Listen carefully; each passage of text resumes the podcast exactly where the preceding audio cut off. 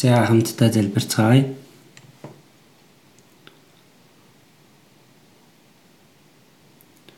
Биднийг хайрладаг энэрэнгүй эзэн бурхан минь. Бурхны тогтоосон энэ төгсгөлийн үед ертөнцийн олон хүмүүс дундаас биднийг аварч өгөн энэ ертөнцөөс ариусган тусгаарлаж үлдсэн амьдралаа бурхан таны хүсэл алдрын төлөө амьдарч чадхаар биднийг сахин хамгаалж Бурхны нэгүслийн үгээр бидэнд тусалж өгч байгаад талархаж байна. Энэ цагт эзний ариун цоор аврагдсан бид эзний өмнө хамтдаа цуглан эзэн таны нэгүслийг магтан дуулж эзний үгээр дамжуулан тантай хамт байх энэ цаг мөчийг зөвшөөрч өгч байгаад талархаж байна. Бурхан та бидний дунд хамт байж хүн тус бүрийг эзэн та харж өөрийн хүчит мутраар тусалж өөрийн нэгүслийн үг болоод хариун сүнсний хүч чадлаар биднийг босгон байгуулж өгч байдагт мөн бурхан таны хүүхдийн хувьд ичих зүйлгүйгээр амьдрч чадхаар мөн эзэн таныг баг багаар зүрх сэтгэл амьдралаараа даган дуурайж чадхаар бидэнд үргэлж тусалж өгч байгаа талархаж байна.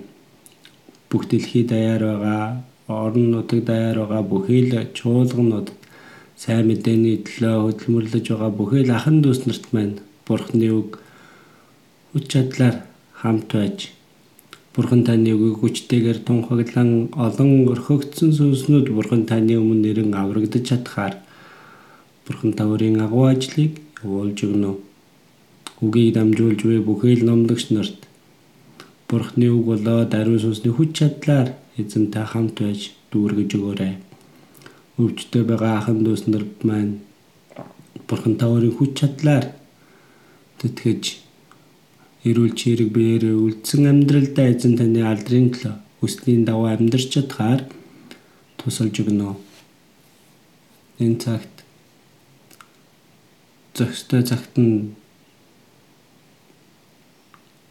үгийг дамжуулдаг эзэн минь энэ цагт ч гэсэн бидэнд хэрэгцээтэй тэр үгийг гарцаагүй мэдүүлж тусалж өгнө. Бидний эзэн Есүсийн нэрээр залбирлаа. Амен.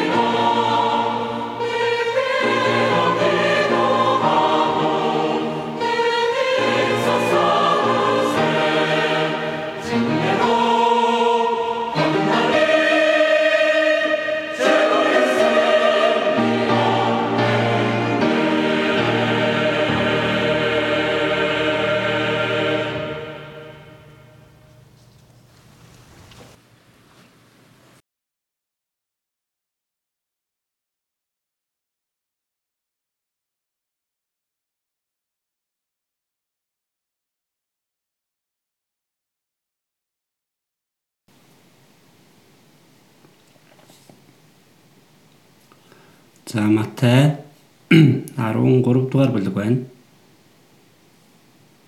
Матай 13 дугаар бүлэг. Матай 13-ын 44-өөс Матай 13-ын 44-өөс 50-ыг хүртэл хамтдаа уншицгаая.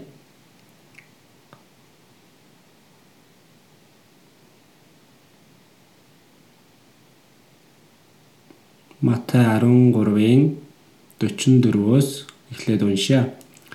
Тэнгэрийн хаанчлан талбайд нуусан эрдэнэ адил юм.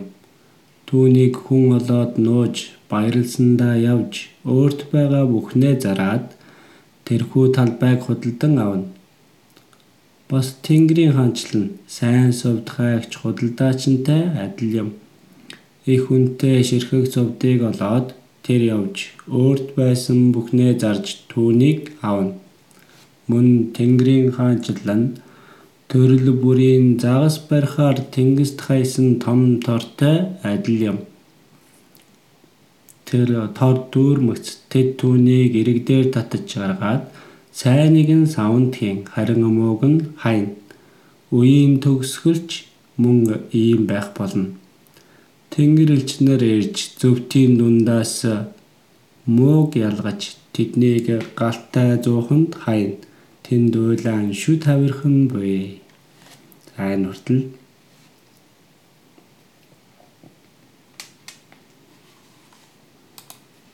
За хараахан маск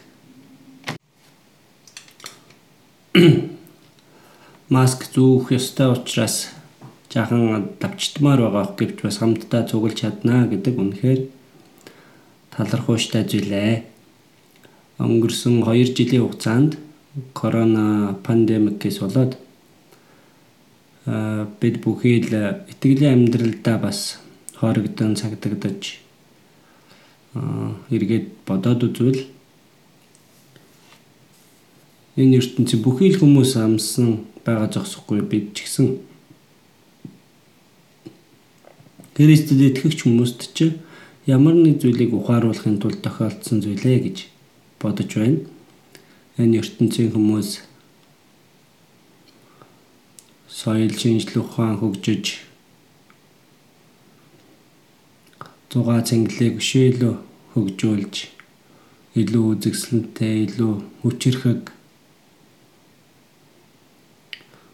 зугаацч цэн гэдэг тийм ертөнцийг бий болгохын тулд өөртөө тийм зүйлсийг бүтээн байгуулж бас сэтгэл ханамжтай амьдарч байх шиг байна. Гэвч бурхны төлөвлөгөө. Сайн мэдээ бүх дэлхийд даяар тараагдан тэгээд төгсгөлийн үед болох бүхий л шинж тэмдгүүд бүтээг бий болж.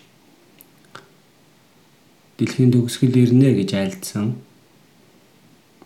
номлогчийг ус 3-1 дээр арих юм бол Тэнгэрийн дорох бүх зүйл тогтоогдсон хугацаа бүх явдалд хугацаа буй.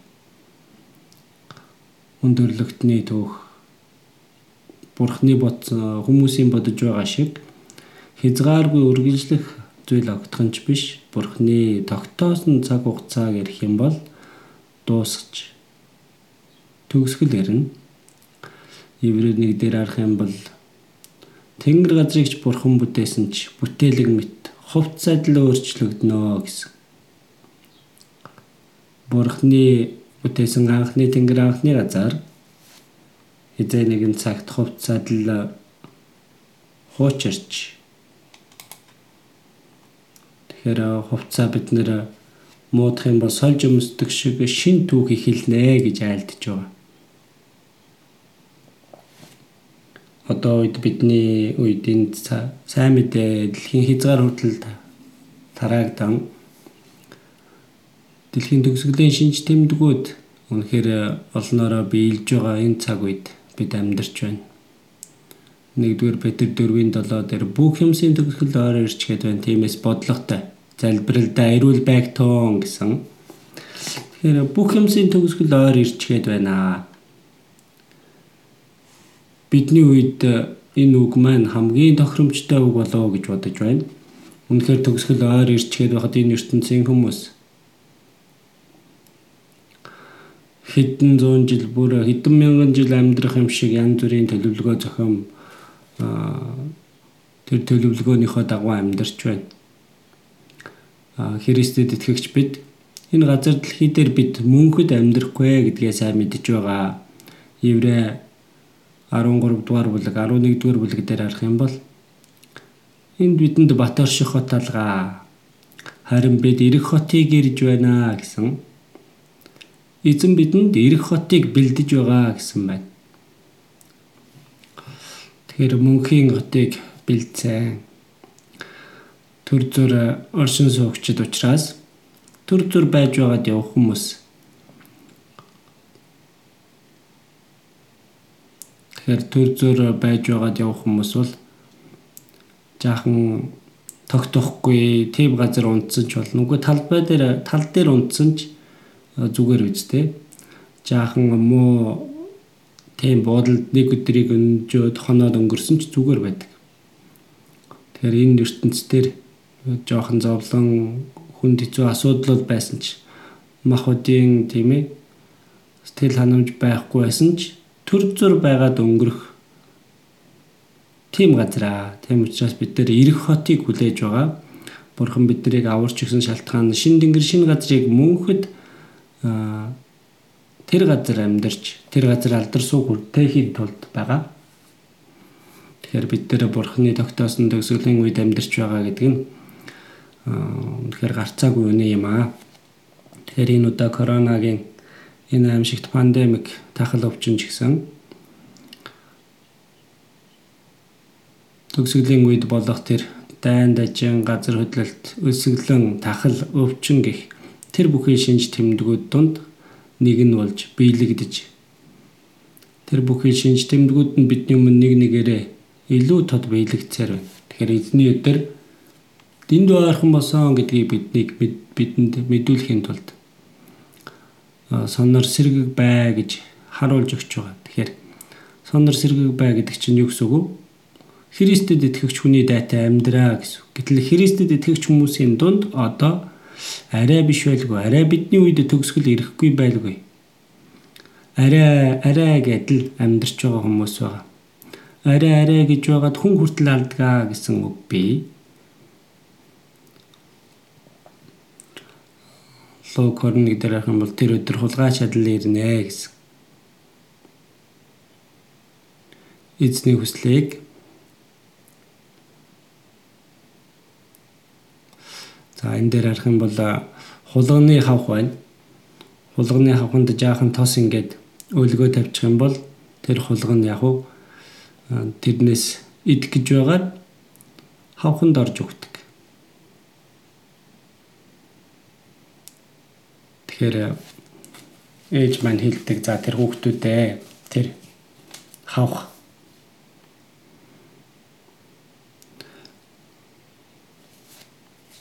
хурж болохгүй шүү гэдэл. Тэгэхээр магадгүй одоо хулганы ээж нь хэллээ гэж бодъё тийм ээ. Одоо тэр амттай хичнээн амттай сайхан харагдсан ч тэрнээс огт идэж болохгүй. Гэтэл одоо хулганууд жаахан тэр зулцгнууд нь ээж нь байхгүйд очиод л үнэртэд үзвэл ямар сайхан үнэртэх бол долоогод үзвэл явах гэтэл долоож үзнэ. Зүгээр штэ тийм ээ. За жаахан мэрээд үзвэл зүгээр байлгүй. За 100-аад хурдан зүхтгаж л болох зүхтгад л болох байлгүй дээ гэтэл тэр даруйдаа хавханд ордог. Тэгэхээр энэ ертөнцийн хүмүүс түүнийг мэдэхгүй. Гэвч бид нар энэ ертөнцийн хүмүүсийн тэр бүтээсэн үзэсгэлэл тайз байс бузар сүнснийхээ гэдгийг бид нар мэдэх хэрэгтэй. Библиэлд тодорхой бичиж өгсөн байгаа. Хорвоод байгаа болоод хорвоогийн юмсыг бүү хайрлаа. Тэгэхээр эдгээр нь бурхнаас ирсэн босоо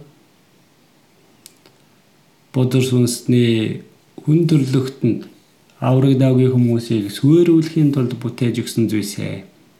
Итгэлийн амьдралыг сүөрүүлэхийн тулд өгсөн зүйлсээ. Тэгэхээр энэ ертөнцийн сайхан гой харагдаж байгаа тэр бүх хэлжсэн.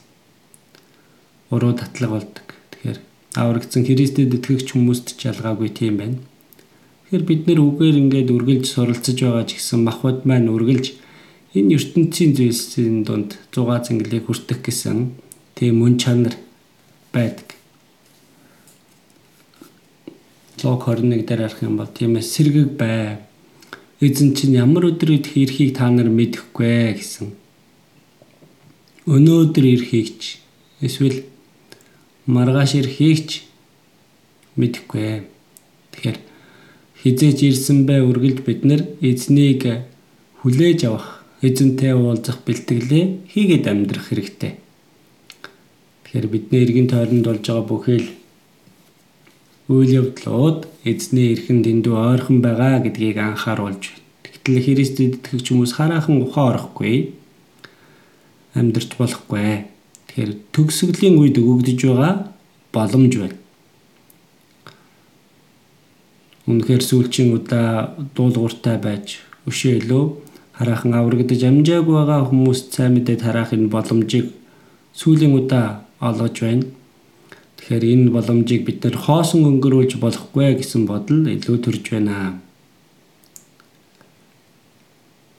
Тэгэхээр 1-р Петр 3 дээр харах юм бол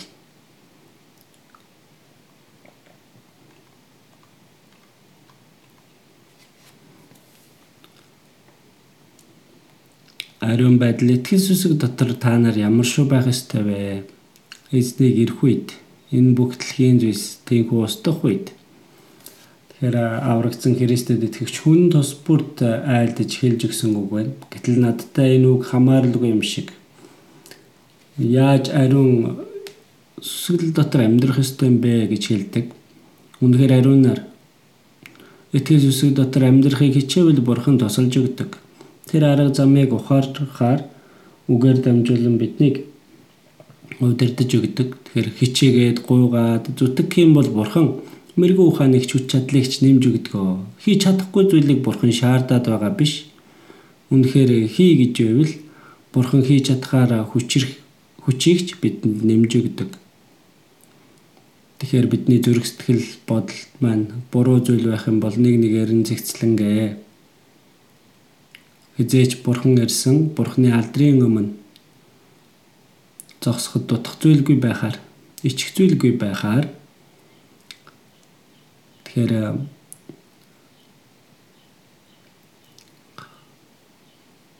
бурхан ариун байдагтай адилхан өөрийгөө ч гэсэн ариусган энэ дэлхийн төгсгөлийн үед сайн мэдээг тараах ажилд миний хийж чадах зүйл юу вэ? Миний цаг хугацаа, эд байлаг, эрх мэдэл миний эрхчлөө. Тэр бүхий л зүйлсээ бүгдээрээ золиослон зориулж амьдрал бурхны өмнө илүү баяр хөөр алдрыг хүртнэ. Нэг сүнсийг аврах юм бол бурхан хамгийн ихээр баярлдгаа гэдгийг хэлж өгсөн байдаг. Тэгэхээр бид нэр хийж чаднаа. Тэгэхээр ойртож байгаа зуны нэгдсэн семинарын төлөө ч гэсэн залбирэн урдчлаад бэлтгэх хэрэгтэй. Юу юу ч бэлтгэхгүй бол бид нэр хийж чадахгүй. Сайн мэдээ тараах ч гэсэн тийм амар ажил биш. Тэгэхээр хэдэн хүн хэдэн хүн сайн мэдээ тараахын тулд хичээнгүйлэн бэлдээж төлөвлөж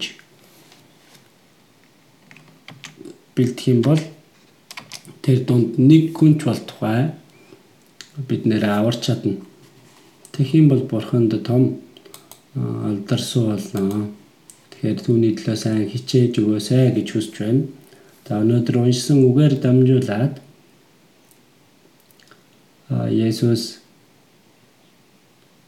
тэр агуу үннийг бидэнд тайлбарлахдаа үнэхээр хинч вэ? ойлгоход амар хэлбраар зүйрлэл ашиглан хэлж өгсөн. Тийм учраас Матай 13-ийн эхнээс нь дуустал харах юм бол Тэнгэрийн хаанчлал Тэнгэрийн хаанчлалын нууцыг хэлж өгсөн.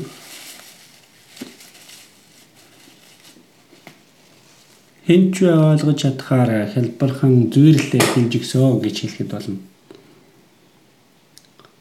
Тэгэхээр энэ дэлхийн төгсгөлийн талаар ч гэсэн хэлж өгөнгөө дүгнсэн үг өнөөдрийн уншсан үг байгаа. Матай 13:44 дээр Тэнгэрийн хаанчлал нь Тэнгэрийн хаанчлал нь гэдэл үгс гарч байна. Тэгэхээр Есүс Тэнгэрийн хаанчлаа тэр суал дээр орхиод энэ газар дэлхий дээр ирж сүйрлийг амсах, шийдэглийг амсах хүндрэлтнийг аврам гимтэн байсан боловч үнэхээр мөнхийн бурхны оршин байдаг тэр Тэнгэрийн хаанчлалд орч чадхаар болгосон. Тэгэхээр түүний төлөө бурхны хийсэн ажил байна. Мөн хүний хийх ёстой ажил гэж байгаа. Тэгээ түүнийх нь эцсийн үр дүн жигсэн байгаа. Тэгэхээр өнөөдөр уншсан богино энэ үгэн донд тэр агуулга бичигдсэн байна. Тэнгэрийн хаанчлан талбайд нуусан эрдэнэ адил юм аа. Тэнгэрийн хаанчлан талбайд нуусан эрдэнэ адил юм. 38 дээр нарах юм бол талбай нь ертөнцөө гэсэн. Талбай гэдэг нь ертөнцийг хэлж өгч байгаа гим нүглээс болоод хараалыг хүртэх ертөнц. За гэвч тэр тал байд эрдэнэс нуугдж байна гэсэн байна. За энэ юу гэсэн үг бол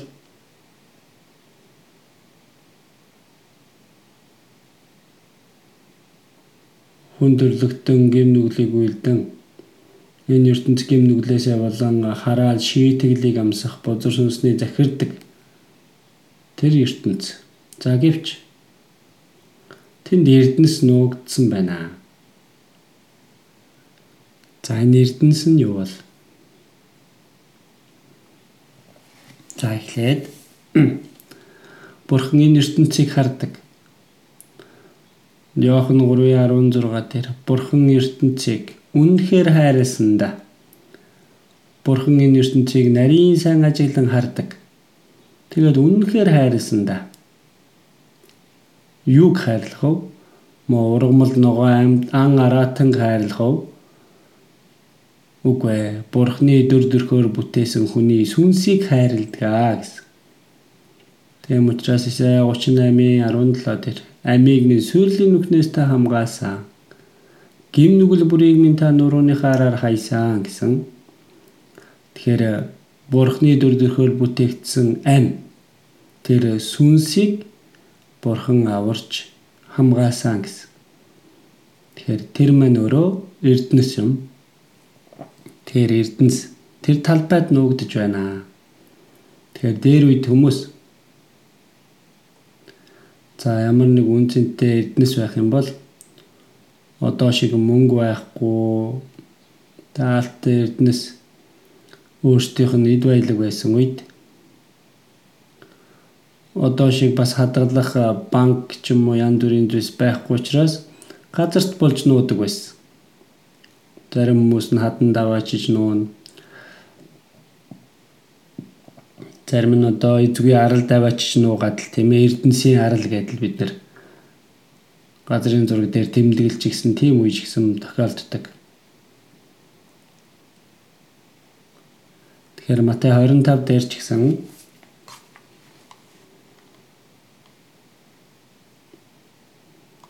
эзний даатгаж өгсөн нэг тэр талант тийм ээ. Эзэн таны өгсөн тэр нэг талантыг би газарт нуучихсан. Алдчихгүй гэсэндээ. Газар ингээд булчихсан байна. За тэгээд тэр болсон хүн магадгүй одоо гинт өгч гэж болно тийм ээ. Тэгвэл тэр болсон газрыг нь хинч олж мэдэхгүй. За гэтэл удаан хугацааны дараа өөр хүн түүнийг нь олж авч болно. Талбайд нуугдсан эрдэнэс байгаа. Түүнийг олж мэдсэн. Гад газрыг ингээд л одоо өхөр хөллөөд хагалдаг талбай бэлдэж за юм тулаад тэглэхээр нь хад юм болов гэд үздэл болгоомжтой нээгээд үздэл асар их хэмжээний үнэтэй эрдэнэс тэнд байж байх нь. За их гайх байх тийм ээ. За энэ байж байвал одоо асар их баян болох нэ. Гэтэл асуудал нь тэр талбай нь өөрийнх нь талбай биш байсан байлаа. Бусдын талбайг түрээслээд тариалан эрхэлдэг хүмүүс ч гэсэн дээр үед одоо ч гэсэн байдаг үстэй. За гэтэл Эрдэнэс олсон тэр баярлаад буцсан гэсэн баг. За тэгэхээр тэр Эрдэнэс нь тусдаа өөр эзний талбай дээр байгаа өөр хүнийхээ за төрүүлж би олж харсан байлаа гэд тэрийг ухаад өөрийн болгоод аваа явчих болохгүй. Тэр хүн олж мэдээд баярлаад буцсан. Тэгэд яасан бэ? Өөрт байсан бүхнээ зарж тэр талбайг худалдаж авсан гэсэн. Буцааж эрдэнсийг нь нуучгаад өөр хүн харж болохгүй учраас очоод гэрээ зараад одоо байгаа бүхнээ одоо юу гэдэг үхрээ байгаа бүхнийг бүгдийг зарсан байна. Тэгээд тэр талбайг тэр чигт нь худалдаж авсан. Яг гэж байгаа үлээ. Тариалах гэж юу? Үгүй ээ тэр эрдэнсээс болоод. Тэр талбайг худалдаж авсан шалтгаан нь тэр эрдэнсийг олж авахын тулд. За тэгэхээр энэ сургаалт зөвлөл би энэ үгийг уншиж байгаад үнэхээр гайхсан. Энэ талбай харахад бурхны өмнө бол энэ ертөнцийг хэлж байгаа. Тэнд юу нөөгдөж байгаа юм бэ? Бурхныг харахад хамгийн үнэтэй эрдэнэс нь юу бол? Эхлэл 1-ийн 27 дээр харах юм бол Бурхан ийхүү бүгдийг бүтээгээд хамгийн сүлд өөрийнхөө дөр дөрхөр хүнийг бүтээсэн гэсэн. Бурхан хүнийг өөрийнхөө дөр дөрхөр бүтээсэн гэсэн тэр үг ямар утгатай юм бол Бурхантай адил сүнсийг өгсөн сүнслэг оршихуй болгож Бурхан хүнийг өөрийн хайрын хос болгохын тулд мөн хамиг өгөхийн тулд Бурханы хүүхэд болгохын тулд Диважин даваачин бурхантай хамт мөнхөд амьдруулах зорилгоор бурхны бүтээсэн төм бодстунд хүнээсөр бурхныг дуурайсан дөр дөрхтэй амтэн гэж байхгүй. Тэм учраас дуулал 49 дээр харах юм бол бурхны үн тийм ээ хүний амийг бүх ертөнцийг олж авсан ч тэр хүний ам амтай үлдэнцнэ Учир нь хүн бүх ертөнцийг олж авсан ч амиа алдвал ямар ашиг байх вүлээ. Тэгэхээр хүний ам үнэнхээр үнцэнтэй. Өөрөөр хэлбэл сүнс маань үнэнхээр үнцэнтэй. Бурхны өмнө хичнээн 100 жил удаан хугацаанд амьдарч байгаад үхдэг тийм амьтад байна. Хүнээс хамаагүй урт насалдаг амьтад ч гэсэн байна. За гэвч Исая 49 дээр дуулал 49 дээр арах юм бол үн хүндтэй ч үл ухаарах хүмүүн үхэж мөхөх адуустай адил юм аа.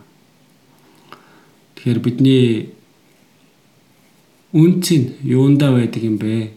Сүнсэнд гэдгийг хэлж өгч байна. За гэтэл мах удаар адилхан бүтээгдсэн бидний дотор бурхантай адилхан сүнс байгаа учраас хүн үн хүндтэй юм Түүнийг ухаарахгүй байгаа хүн адуустай адил юм аа. Үхэж мөхөх адуустай адил юм аа гэсэн. Бурхны дөр төрхөөр бүтээгдсэн сүнс байсаар байтал түүнийг мэддэггүй. Зүгээр махуд маань ингэж амьдарч байгаад үхэх юм бол тэгээ дуусна гэж боддог. Тэгээд бузар сүнс хүн чинь сармагчингаас хувирч өөрчлөгдөн хүн болсон шүү дээ. Үхэх юм бол бүх зүйл дуусна Өглөөний дараа тэр ертөнц гэж байхгүй тэр талаар бүү бодоо. Энэ газар дэлхий дээр сайхан амьдарч идэж уугаад өхөл болноо. Байнга тэгж хэлдэг.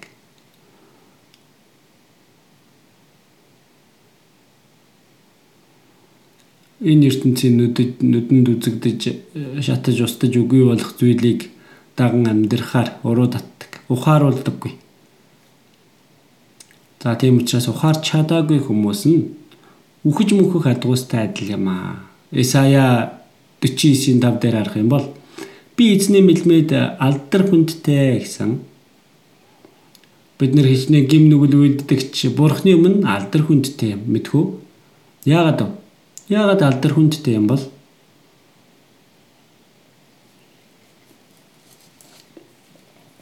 өөрийнх нь төрөвсөн хүү байна өөрийнх нь тийм ээ дөр дөрхөөр бүтээгдсэн тэр хүүхдэд харах юм бол өөрийн амиас ч илүүгээр бид нэр хайрладаг тэр чинь эрдэнэс юм аа эрдэнэс юунаас ч илүү үнцэнтэй эрдэнэс юм.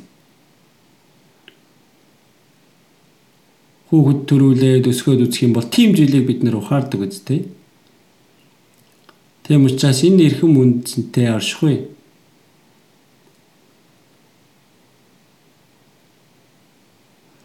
За Авраам 100 наснда төрүүлсэн хүү Исаак хичнээн эд баялаг байсан ч түүнээс илүү үнцэнтэй. Өөрөө ч гэсэн настай болсон хойноо өөхөх өдрүүд нь ойрхон ирсэн эхнэр нь чөгшөрсөн тэр үед за хүн өсөөд л одоо 14 нас орчимтай болсон байгаа. Өөрт нь ихэд баялаг байсан, бүх зүйл байсан ч Авраамд цорын ганц хайртай хүүгээс илүү үнцэнтэй зүйл гэж байгаагүй. Гэтэл түүнийг бурхан дөргөө гэдэг. Авраам хойшсуулгүйгээр тэр даруйда бурхан тэр хүүг нь өөрт нь зөвшөөрч өгсөн бурхан илүү үнцэнтэй учраас Мориа тэр уул руу очдөг. Хичнээн бурхан авсан ч эргүүлээд өгдөг үстэй.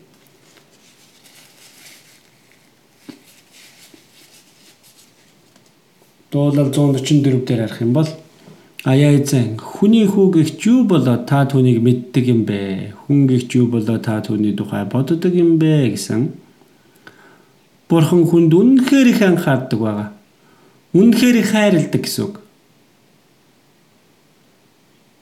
Гэхдээ юу болоод? Хүн хэн болоод бутаа бүтээгч бурхан тийм хүн анхаардаг юм болоо бүтээгч эзнээс асуух хэрэгтэй амтан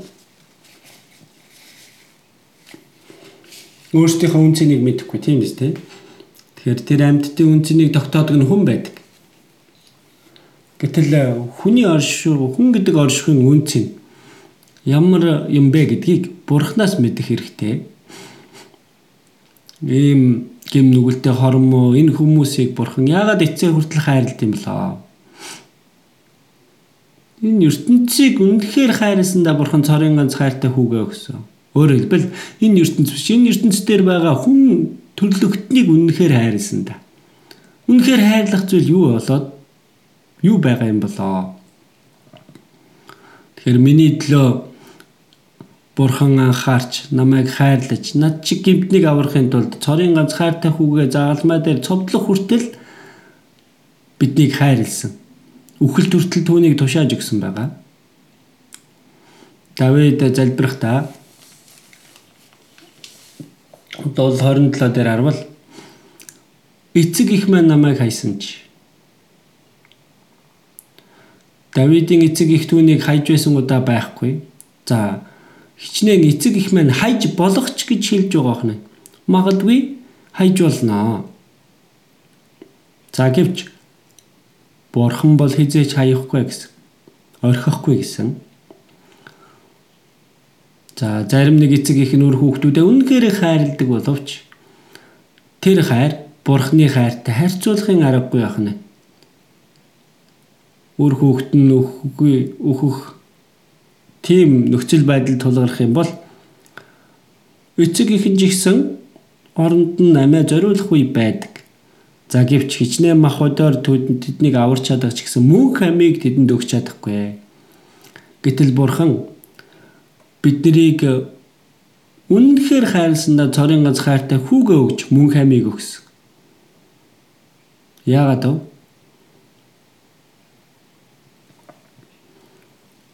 Бурхны дөр дөрхөөр бүтээгдсэн сүнс түүнийг сүрүүлэх бус харин мөнх амийг өгөхийн тулд юм аа. Тэгэхээр Бурхныг харахад хамгийн үнэтэй хүндтэй зүйл нь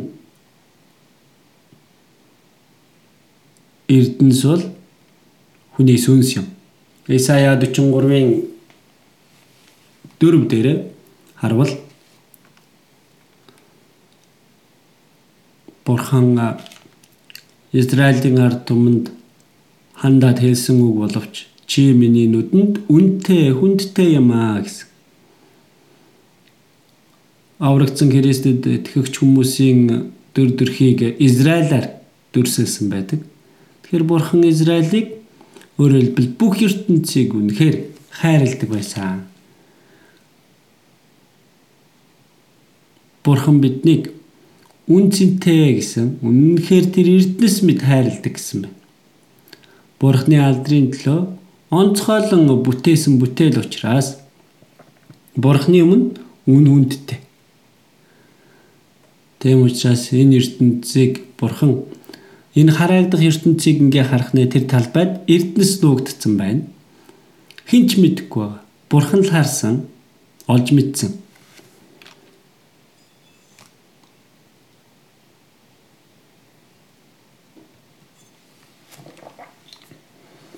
Гэтэл энэ ертөнц тэр чигтээ бурхных бидтэй гэтэл яагаад тэр талбайг худалдаж авах хэрэгтэй болж байгаа юм бол Луг 4:6 дээр харах юм бол диавол Есүс дээр ирээд хэлдэг.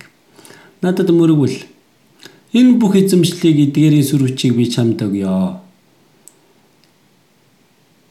Тэгэхээр хин тэр сатаанд диаволд энэ ертөнцийг өгч орхив. Эхлэл номон дээр харах юм бол Бурхан Эден цэцэрлэгт Адамд энэ бүгдийг захирч сах гэж өгсөн баг. За гэтэл Адам гэм нүгэл үйлдэснээс болоод диаволд шилжиж орхисон. Тийм учраас энэ ертөнцийн захирагч нь бузар сүнс болсон баг. Тийм учраас гим нүглээс болж худалдагдсан учраас гим нүглийн хөлсийг нь төлж байж л бурхан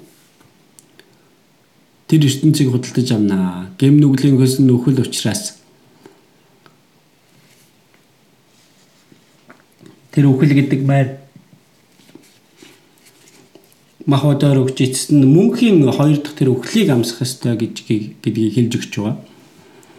Тэгэхээр Есүсийг э, хүн төрлөختний төлөө гим нүгэлгүй тэр мөнх гим нүгэлгүй тэр нэгнийг хүн төрлөختний төлөө илгээж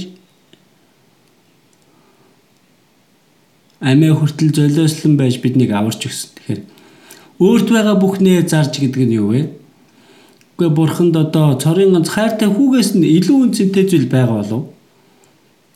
Өөрийнхөө цорын ганц хайртай хүүгээ загалмаад хүртэл өгөөлөхөөс илүү том зүйл байхгүй. Өөрийнхөө бүх зүйлийг худалдсан гэсэн үг. Өөрт байгаа бүхнээ зарж тэр талбайг худалдан авлаа. Энэ ертөнцийн байгаа гэмтнийг аварья гэвэл тэр ертөнцийн гим нүглийг тэр хүмүүсийн гим нүглийг оронд нь төлж өгөх ёстой байна. Тэм учраас нэгдүгээрийнхэн дөрвийн 9 дээр харах юм бол Бурхны хайр бидэнд илчлэгцэн. Бурхан цорын ганц хүүгээ ертөнцид илгээсэн нь түүгээр дамжуулан биднийг амьд байлгахын тулд аа гэсэн. Бурхан цорын ганц хайртай хүүгээ энэ газар дэлхий дээр өгөөсөн нь биднийг амьд байлгахын тулд аврахын тулд Йохан 5:21 дээр эцэг өхөксдгийг босхон тэдэнд ам өгдөгчлэн хүү бас хүссэндээ ам өгдөгөө. Гим нүглээс болоод хараалыг шийтгэлийг амсах ёстой байсан бидний төлөө өмнөөс минь тэр шийтгэлийг хараалыг хүртсэн.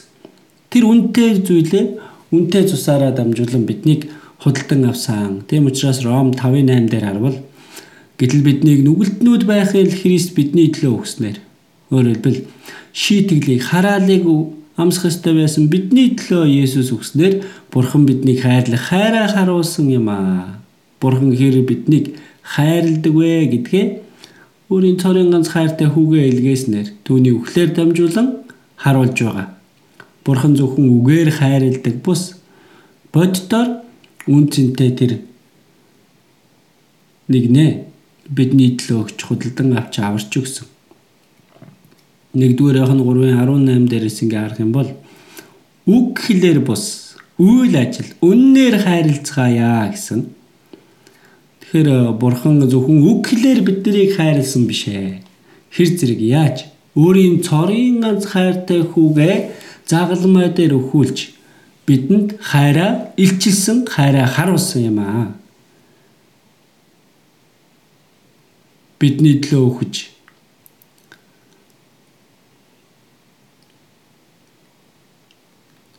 түүгээр дамжуулан бурхан биднийг хайрлах хайраа харуулсан. Тэгэхээр өөрт байгаа бүхнээ зарж тэр талбайг худалдаж авсан гэдэг нь үүнийг хэлж өгч байна. Ром 8:32 дээр тэр өөрийн хүүг харамлалгүйгээр харин түүнийг бидний бид бүхний төлөө тушаасан юм аа гэсэн. Үхэл тушаасан баг. Өөрийн хүүг харамлалгүй. Бидэн шиг адилхан бүхэл гим нүгэлтнүүдийн төлөө өгсөн гэж хэлж байна. Хинч вэ? Өөр хин нэг нэг тийм ээ нэг тийм сайн хүнч биш, алдартай хүнч биш нэг аимшигтай гимтнийг аврахын төлөө өөрийн ганц хайртай хүүгээ оронд нь өхүүлж өгөх ямар хүн энэ ертөнцид байх вэ? Төсөөлөд үзээрэй. Бидний бодлоор хизээч ойлгох аргагүй тийм хайр байна. Тийм учраас бурхны хайр хүн төрлөختний хайраас өөр юм аа. Агапе хайр гэж хэлэгддэг. Төгс төгөлдөр мөнхийн хайр, ариун хайр ямар ч болзолгүй хайр юм. За тэр нь бидний мэддэг мэдл бидний бодлоор хизээж байж боломгүй хайр юм. Ухаарахч боломжгүй. Тэгэхээр бид нарыг хайрлан өөрийн цорын ганц хайртай хүүгээ харамлалгүйгээр загалмаад цовдлж өгсөн. Тэгэхээр дээр үед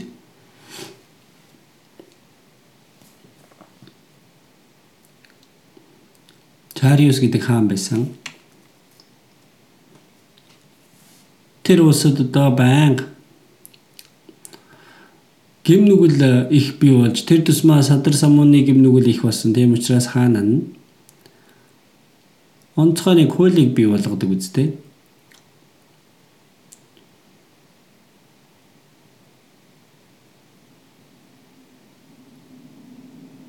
завхаарлын гим нүгэл, садар самуун, тийм гим нүгэл үйлдсэн хүн гарвал хоёр нүдийг нь ухнаа. Хууль тэр тушаалыг баталсан байна. За гэтэл тэр хуульд хуулийг хамгийн түрүүнд зөрчөөд ирсэн нь цорын ганц хайртай хүн байсан. Хаан хүн байсан байна. тэр хуулийг зөрчиж гисэн. Одоо яах ёстой вэ? Нэгэнт хууль тогтоогдсон бол тэр хаан байсан ч тэр хуулийг өөрчилж чадахгүй. Тийм учраас хаан нь эцэст нь шийдвэрээ болгодог. Өөрийн хүү боловч хаан болох хүн байсан ч тэглэж нүдийг нухах ёстой. Хуулийн дагуу Хоёр нүдийг нь хүлж байгаа тэгээд хэлсэн баг. Хаант минь ээ эн чинь хаан хүн шүү дээ. Хаан болох хүн шүү дээ.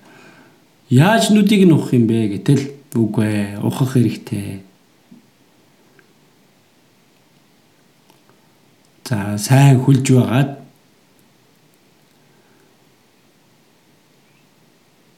тэгээд эртээ хотхаар нүднийг нь зоогоод ухсан байна.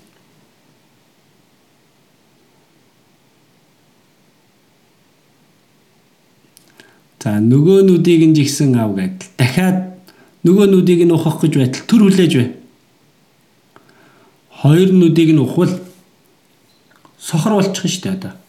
Тийм учраас нэг нүдийг нь минийхаар аваа.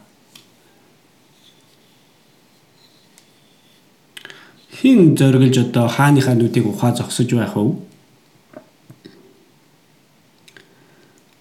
Тийм учраас эзэн минь таны нүдийг бид ухаж чадахгүй гэсэн баг. Гэтэл өөрийнхөө тэр зарцын хутгийг барьж аваад өөрийнхөө нүдийг ухаа иччихсэн.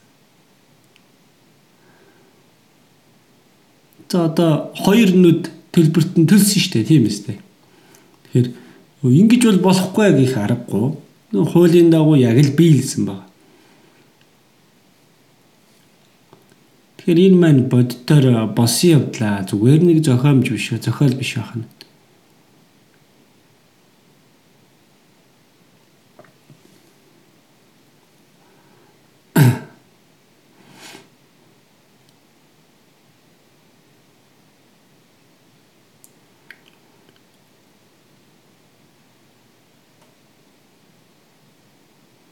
Нэг улсад хориотой найр наадмыг зохион байгуулсан өөрийн тийм ээ хүргэний хүртэл буудаж байсан тийм хуульч зүйлж гисэн тохиолдож байсан байна.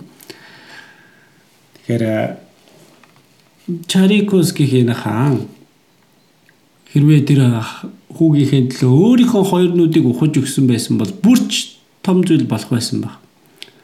Ямар ч байсан Бурхан өөрийн цорын ганц хайртай хүүг бидний төлөө өгсөн. Энэ маань ямар гайхамшигтай үнэн блэ?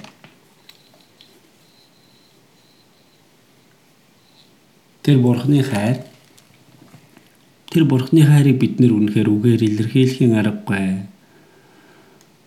Үгээр илэрхийлэхийн аргагүй Бурханы агуу хайр. Голгат дах загалмай гэж хэлдэг.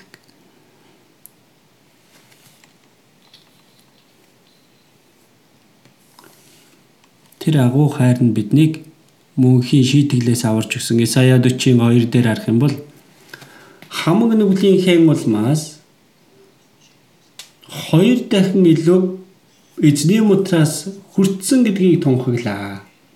Хоёр дахин илүү. Энд чи юу гэсэн үг вэ? Хангалттай хэмжээгээр хангалттай хэмжээгээр төлсөн гэсэн үг.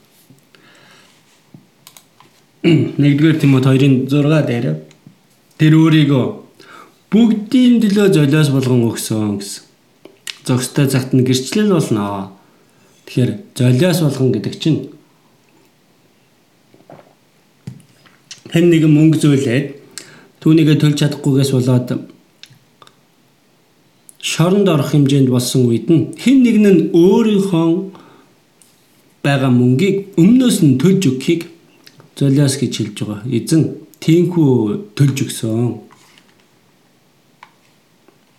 Тэм учраас Еврейсийн 12 дээр Яманы болоо туглын цаар бас харин мөнхийн золилтыг агуулan өөрийнхөө цаар ариун газарт нэг мөсөн бүгдийн төлөө орсон. Бид нэр энэ үгээр энэ үгийг уншиж, сонсож энэ үгийг бид нэг ч үе нэг мөч нэгч мөчөд мартаж болохгүй байна. За бид нэр зүгээр нэг ингэж тэгж байгаад аврагдчихсан биш ээ. Ямар үн цэнтэй зүйлээр төлөөсөр бид нэр аврагдсан билээ. Тэр үнэтэй төлбөрийг бидний төлөө төлж өгсөн байх нь. Өөрт байгаа бүхнээ худалдаж тэр тэр талбайг худалдан авсан хүн байна. За тэр талбай.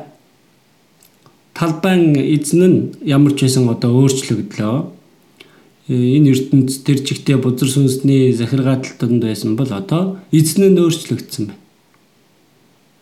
Тэр эрднээс одоо эзэн нь солигдсон гэдгийг мэдэхгүй байгаа шүү дээ. Бузар сүнсний захиргааталтанд байсан ноёрхол дунд байсан тэр эрднээс одоо эзэн нь өөрчлөгдсөн гэдгийг мэдэхгүй байгаа. За гэвч хоёр дахь тэр сургаалт зөвлөл нь хариулт нь юм. Матай 13-ийн 45 дээр бас Тэнгэрийн хаанчлал нь сайн совд хайрч худалдаачинтай адил юм. Их хүнтэй ширхэг совдыг олоод тэр явж өөрт байсан бүхнээ зарж түүнийг авнаа.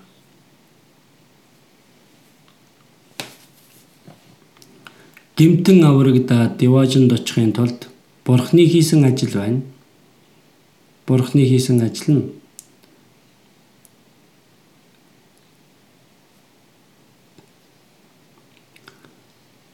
Тэр гэмтний төлөө өөрийн цорын ганц хайртай хүүгээ загалмайн үхэл тушааж түүний цусаар бидний бүхэл гэм нүглийг угаасан. Есүс загалмаа дээр зовлогдсон энэ бүгд гүйцэлдлээ. Гүйцэлдлээ гэж хэлээд гэм нүглийг угааж өгсөн.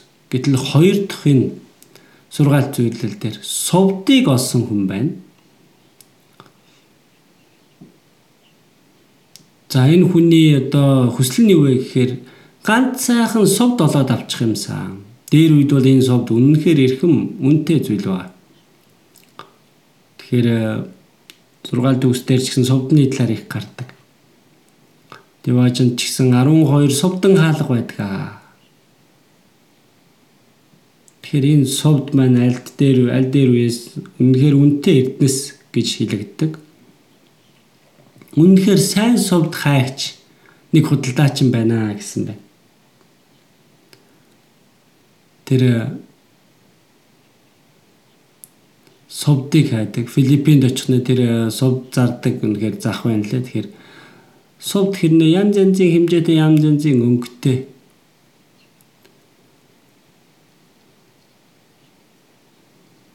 Тэгэхээр тэр захад бай зарагдж байгаа зүйл нь тийм үнэтэй биш баг. Гэхдээ үнэхээр үнэтэй совд бол тусдаа байдаг юм байна лээ. Тэгэхээр энэ сайн совдыг хайгч хөдөлтаач. За энд биш, тэрч биш гэдэл. За гэтэл үнэхээр үнэтэй сайн совдыг олж харсан байна.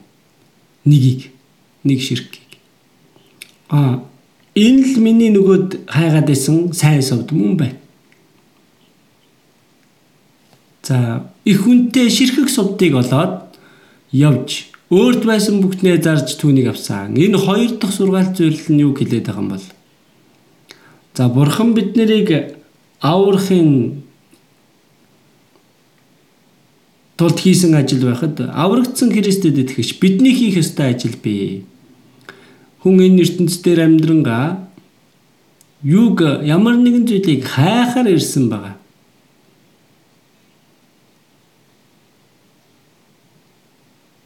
Та нар энэ ертөнцийн төрж юуг олж авахаар ирсэн бэ? Мөнгөч вэ, хайрч вэ, эрх мэдэлч вэ? Юуг ч ямар нэгэн зүйлийг хайж олж авахаар ирсэн гэж хэлдэг.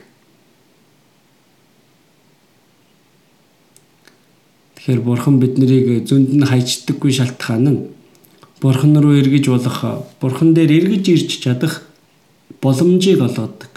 Номлогч Йовс 3-ын 11 дээр бүх юмсыг тэр цагт нь сайхнаар бүтээсэн. Тэгээд хүний зүрхэнд үрд мөнхийг суулгасан гэсэн баг. Үрд мөнхийг хайх үсэг сэтгэл байдаг. Хүн 100 хүртэл насалж чаддаггүй хэрнээ мөнхийг яагаад хүсэн тэмүүлт юм болоо эн чинь сүнсний хэрэгцээ. Тэгэхээр махбод маань нүдэнд үзэгдэг зүйл эд материаллык зүйлс. Тим зүйлсийг хүсдэг бол бидний сүнс мөн хаймыг хүсдэг. Мөнхөд мөнхөд эзэнтэй амьдрахыг хүсэж байна. Бидний сүнс мөнхөд амьдрахыг хүсдэг баг. Тийм учраас сүнс нь аврагдаж мөн хамиг олж авахаас нааш сэтгэл ханддаггүй хүн. Японы үжимүрэг ханжи гэдэг хүн байгаа. Тэр хүний номон дээр харах юм бол тэр хүний бичсэн одоо олон ном байдаг. Нэг номон дээр нь сэтгэлийн амар амгалан хайж ингээ төөрөлдөж явсан гэж хэлж байгаа. За философч вэ үү, гүн ухаанч вэ үү, янз бүрийн зүйлсийг суралцаж үзсэн. За 8 арилжаа хийж үзсэн. Тэгээд э, теологийн теологноос ч гэсэн суралцаж за шашны амьдралаар ч гэсэн хичээнгүйлэн амьдэрсэн ч сэтгэлд нь хангалттай амар тайван ирээгүй байсан. Тэгээд дараа нь нэг өдөр Библиэр дамжуулаад Есүс загалмаа дээр цогцлогдонгоо мөнхийн золилтыг хийж өгсөн гэдгийг ухаарсан. Тэр үед л амар амгалан түүнд ирж тэр аврагдсан байна. Саяхан ингээд нас орсон хүн боловч түүний бичсэн үгэн дээр харах юм бол номон дээр нэрх юм бол үнэхээр баттай авралыг авсан хүн байгаа. Энэ ертөнцийн хүмүүс хоосон дими тийм ээ дүйсийг шүтэж мөргөж буруу газраас тэр мөн хамиг хайдаг, тэр совдыг хайдаг. Тэгэхээр бурхан үннийг үнэхээр ухаасаа ухаараасаа гэж бүхий л хүмүүст бичиж үлдээсэн байтал хүмүүс өөр газраас тэр үннийг хайдаг. Амьдралынхаа туршид хоосон зүйлийн төлөө явж байгаад тэгээд дараа нь юу болох вэ?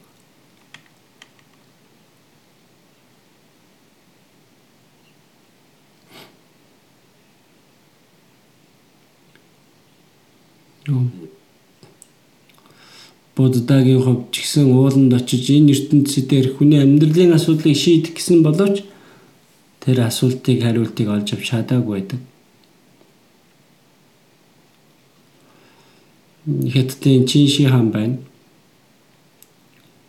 Тэр мөн хамиг олоод тэр мөн хамиг өгөх усыг олоод ирээ гэж явуулсан. Тэр нь хаа байна? Тэр 40 ч хүрэлгүй нас барсан байгаа тэр хүн. Хайсан боловч хоосон зүйлийг хайсан. Буруу хайсан байх нь. Энэ ертөнцийн хүмүүс ямар нэгэн зүйлийг хайж байдаг.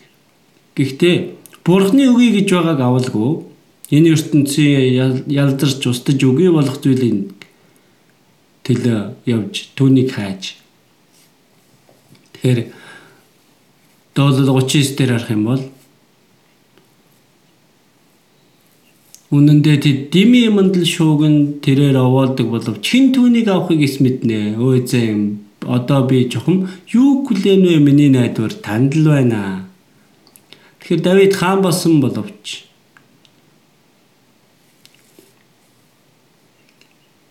Миний өдрүүдийн хэмжээг надад мэдүүлээч. Хэр доройгоо би мэдээ гэсэн. Та өдрүүдийн өдрүүдийг минь алгын чинээхэн болгосон гэсэн Энэ хаалган дээр харах юм бол нэг шоргоолж гараад ирлээ. Жохон байж байгаа л унана биз дээ. Хүний амьдрал үнэндээ юу ч биш юм аа. Тун удахгүй богинохон хугацаанд яваад өнгөрөх энэ амьдрал үүрэ шөнөөр босоод л шүн орой болтол суралцаж, судалж, ажиллаж, хөдөлмөрлөж зовж байгаач. Тэгэхээр энэ цаг хугацаа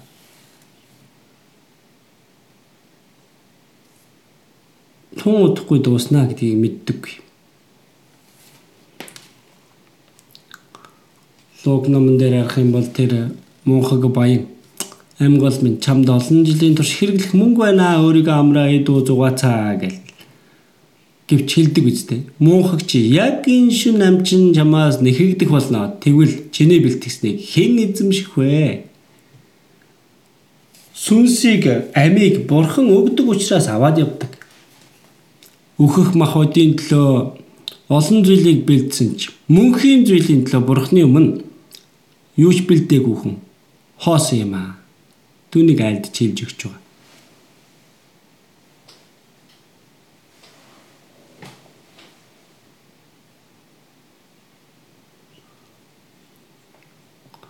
өөрийн махбодыг устж үгүй болох зүйлийн төлөө янз бүрийн зүйлийг ингээл махбодтой худалдаж авч бэлддэг. Гэвч Бурхны үгүй гэж байгаа мөн хам. Есүс зам үнэн ам бол би байгаа юм аа. Тэр деважинд очих тэр замыг Есүс нээж өгсөн. Тэр үхлээрээ дамжуулаад тэр замыг нээж өгсөн баг. Тэр замыг олж харах юм бол үнэн ам надад ирдэг. Надаар дамжилгүйгээр эцэгт хинч хүрэхгүй. Гэтэл шал дими өөр газраас хайгаад байдаг. Өөх хүртлээ. Үнэхээр муухаг юм аа. За. Тэгэхээр үнтэй тэр совдыг хайгч. Мөн хамиг хайгч. Тэр л мэрэгэн хүн юм. Тэр хүн тэр хүнд бурхан олж авч чадхаар тэр үнцэнтэй зүйлээ олж авч чадхаар тусалж өгдөг. Матай 7-гийн 6-7 дээр харвал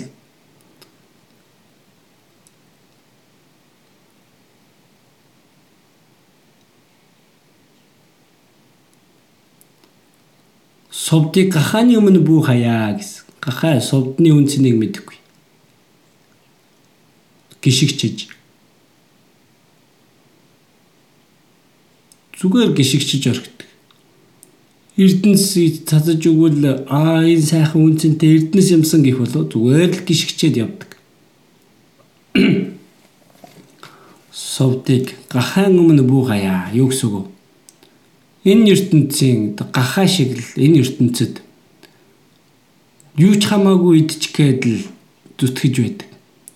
Тэр хүний өмнө мөн хамиг хайсан ч зүгээр гიშгэж орхино.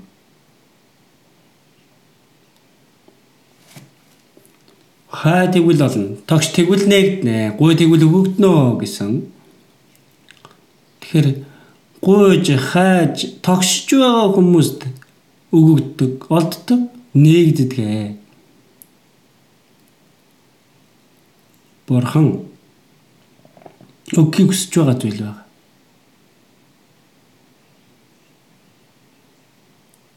Бурхны өгөх гэж байгаа тэр мөн хамиг үнэхэр чин сэтгэлээсээ хайж байгаа хүнтэй Бурхан өөрөө ирж уулзаж өгч үннийг ухааруулж өгдөг.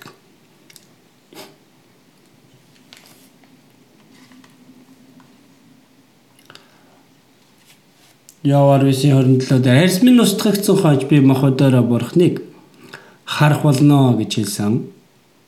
Тэгэхээр бурхны өмнө мөнхийн шүүлт хүлээж байгаа. Тэр шүүлтэд бид нэр бэлдэх ёстой гэдгийг хэлж өгч байна.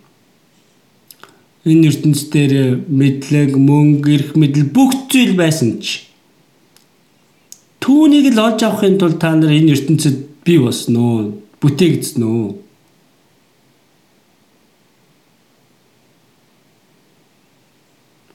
мөнхийг үсэх сэтгэлийг өгсөн. Гэтэл яагаад түүнийг хайхгүй байгаа юм бэ? Тоос нь урд байсан газар шороондоо буцаж ам амьсгаа нүунийг өгсөн бурхандаа буцахажээ гэсэн.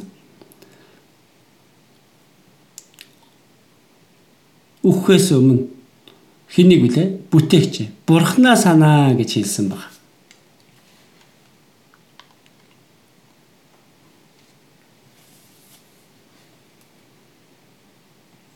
За тийм учраас тэр үнтэй совдыг бид олж авах хэрэгтэй.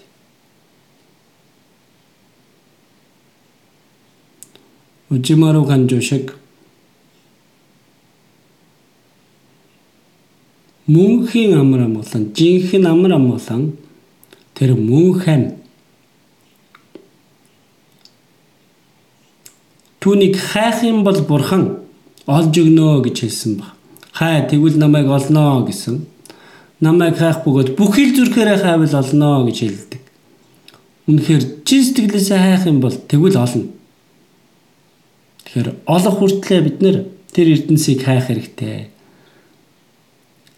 Тэр сайн эрднийг хайч худалдаач. Тэгэхээр Үнэхээр сайн хайж ирдэг хүнд олддог баг. Тийм үнтэй эрдэнэс байсан ч хайдаггүй хүнд бол тэр нь зүгээр л нэг чулуутай адилхан харагдаж болно. Нэг сайн мэдээ тараагч. Нэг Африкийн хүүхдүүдийг ингээ харах нэ. Нэг чулуугаар тоглож байсан. Тэгээ яваа очтод үзтэл тэр нь сувд байсан Хүүхдүүд бол тэр үнэтэй гэдгийг мэдэхгүй. За амттай юм уу гэ тэрийг надад өгчихв. Тэгээ тэг та аваа юу. Тэгээд л алдаж байгаа. Бага боловч үнийг мэдэхгүй бол тэгээд бусдад алддаг байна.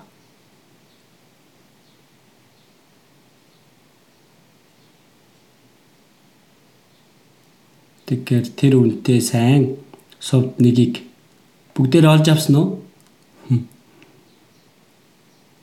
Сургаал төгс номноос төр харцгаая. Сургаал төгс 3. Сургаал төгс 3-ийн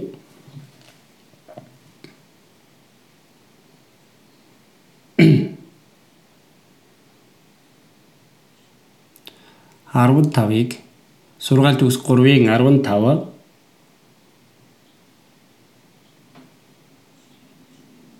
Энэ нь эрдэнсээс илүү нандан тэр нь хүсэл татагч юутайч зүйрлэшгүй. Тэгэхээр энэ нь гэдэг нь мэрэгэн ухаан нь гэсэн байна. Тэгэхээр сургаалт өгс номон дээр мэрэгэн ухаан гэдэг зүйл их үг олон гардаг. Тэр мэрэгэн ухаан гэж юу вэ?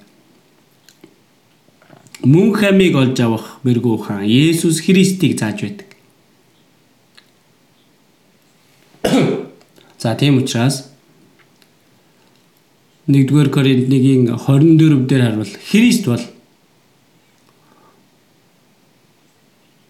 Бурхны хүч хийгээд Бурхны мэрэгэн ухаан болдог юм аа.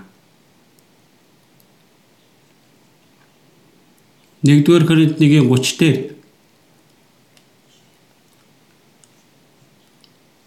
Түүний үйлснээр та нар Христ Есүс дотор байгаа бөгөөд тэрээр бидэнд Бурханаас ирсэн мэрэгэн ухаан гэсэн.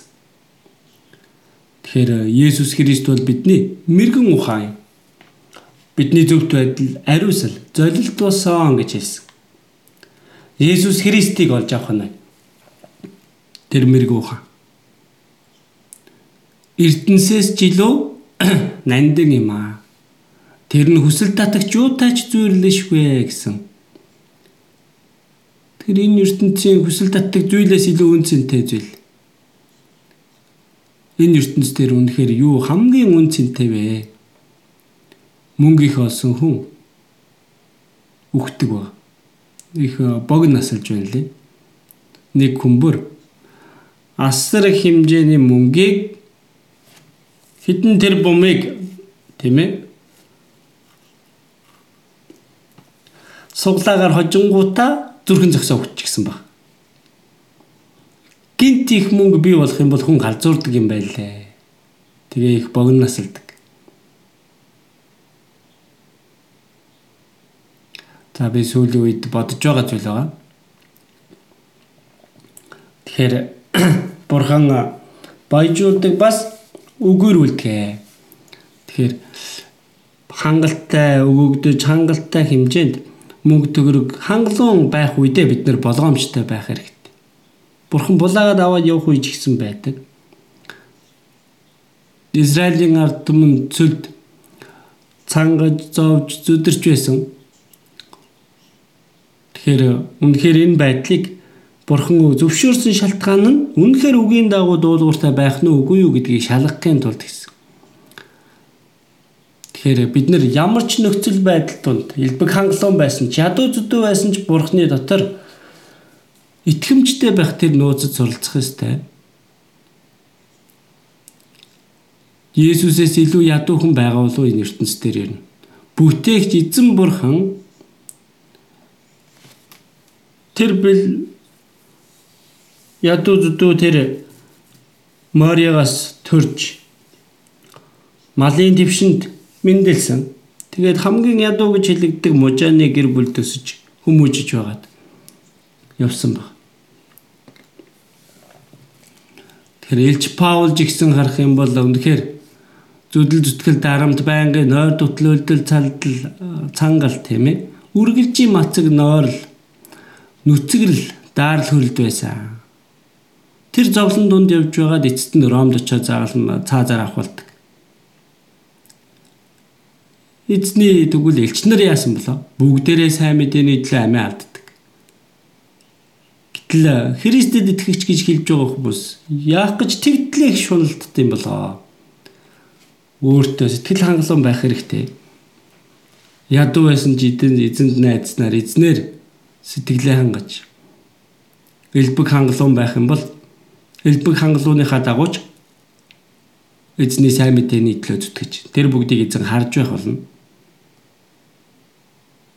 Сургаалт үгс 3-ын 18 За хамт уншаад үзье. Түүнээс зурагстад тэр нь амийн мод түүнийг даруй барьж авахсад ерөөлтэй. Тэр тэр эрдэнсээс зурагст амийн мод юм аа гэсэн. Тэгэхээр Есүс өөрөө амийн мод байж байгаа. Түүнийг даруй барьж авах гэсэд ирүүлтэй. Колосай 1-ийн 6 дээр харах юм бол сайн мэдэн та нар төрчээ энэ нь бүх дэлхийд өсөж үржимсээ ургуулж байгаагаад Бурхны нэгүслийг үнэн дотор сонсоод ухаарсан тэр өдөр Бурхны сайн мэдээг сонсоод Бурхны үннийг үнэхээр ухаарсан тэр өдөр тэр сайн совдыг олж авсан өдөр байна. Тийм биш гэж юу? Би ч гэсэн 1962 оны 10 сарын 30-ны орой 8 цаг орчимд аврагдсан. Үнэхээр гайхсан баг.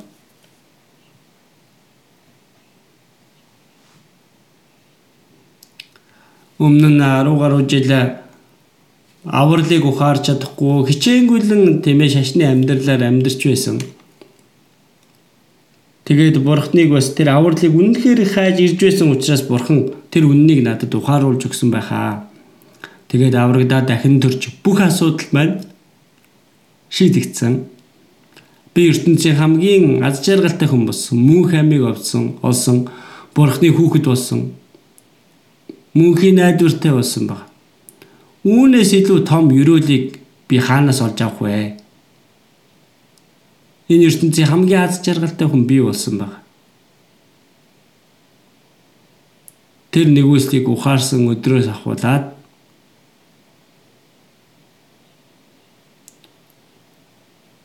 За одоо би энэ жил 10 сарын 30 болох юм бол яг 60 жил болно. Аврагдаад. Тэгэхээр үнэхээр аз жаргалтайгаар эзэн одоо эрг исэн ч итгэлтэйгээр би явж чаднаа. Сайрхах зүйл нэг их байхч байхгүй одоо сайрхах зүйл нэг их байхгүй ч бас тэглээгээд харамсаад байх зүйл ч гэсэн нэг их байхгүй. Тэгэхээр үн цэнтэй тэр ганц сайн сувдыг би олоод авсан учраас. Йохан 17-гийн 3 дээр цорын ганц үнэн бурхан таныг болон таны илгээсэн Есүс Христийг мэдэх нь мөнхийн ам мөн. Бурхны илгээсэн Есүс Христ миний төлөө илгээгдсэн гэдэг зүйлийг ухаарах үед мөнх амийг олж авдаг. Үнтэй сайн тэр сувдыг олж авлаа гэсэн. Түүнийг хэлж өгöd байгаа юм аа. Матай 13 руу эргээд очие.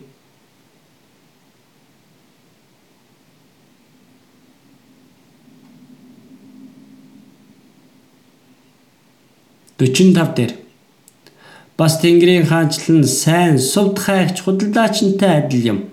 Их үнтэй ширхэг сувдыг олоод тэр явж өөрт байсан бүхнээ зарж түүнийг авав. Тэгэхээр их хүнтэй сувдыг олж авсан. Тэгээ тэр хүн жигсэн өөрт байсан бүхнээ зарж түүнийг авсан. Юу гэсэн үг вэ? Тэгэхээр мөн хэмээн тэр үннийг мөнгөөр худалдаж авах гэсэн үг үү? Үгүй ээ. Бид гим нүглийн уучлалыг авсан нь Есүсийн гүйцэлдүүлсэн тэр бурхны үннийг үнгүйгээр ухаарч авралыг авсан.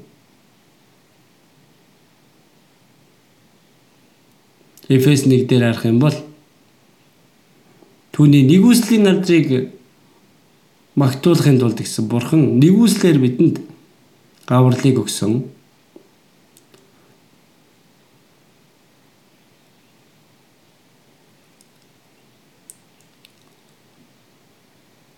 Нэгүслийн учир итгэлээрээ аврагдсан нь та нараас бус харин бурхны бэлэг байсан. Тэгэхээр мөн хамиг авлаа дахин төрлөө энэ маань адилхан үг байж байгаа. Бурхан бүх үнийг нь төлж өгсөн. Бид нар үнгүйгээр хүлээж авсан. За гэтэл өөрийнхөө эд баялагийг бүгдийн зараа тэр сувдыг олж авлаа гэдэг нь юу гэсэн үг юм болоо? Энэ нь Бурхны нэгүслийг мөнх амийг мөнгө төлөөд худалдаж авсан гэсэн үг биш харин Бурхны нэгүслийг ухаарсан хүн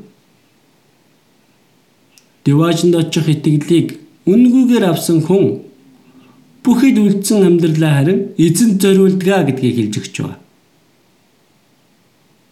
Мөн хэмиг авсан хүн гарцаагүй намайг аварч өгсөн эзний төлөө өөрийгөө зориулдаг.